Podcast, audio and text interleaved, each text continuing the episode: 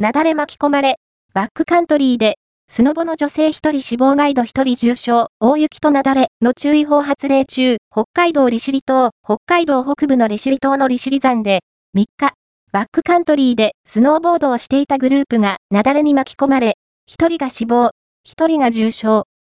日午後0時40分頃、利尻富士町の利尻山で、雪崩に巻き込まれたと、現場にいた男性から110番通報があった。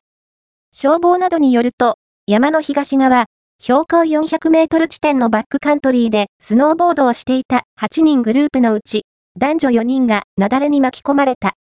4人は掘り起こされ救助されたが、40代の女性が死亡、20代の男性ガイドが太ももの骨を折る重傷。他の2人は無事だった。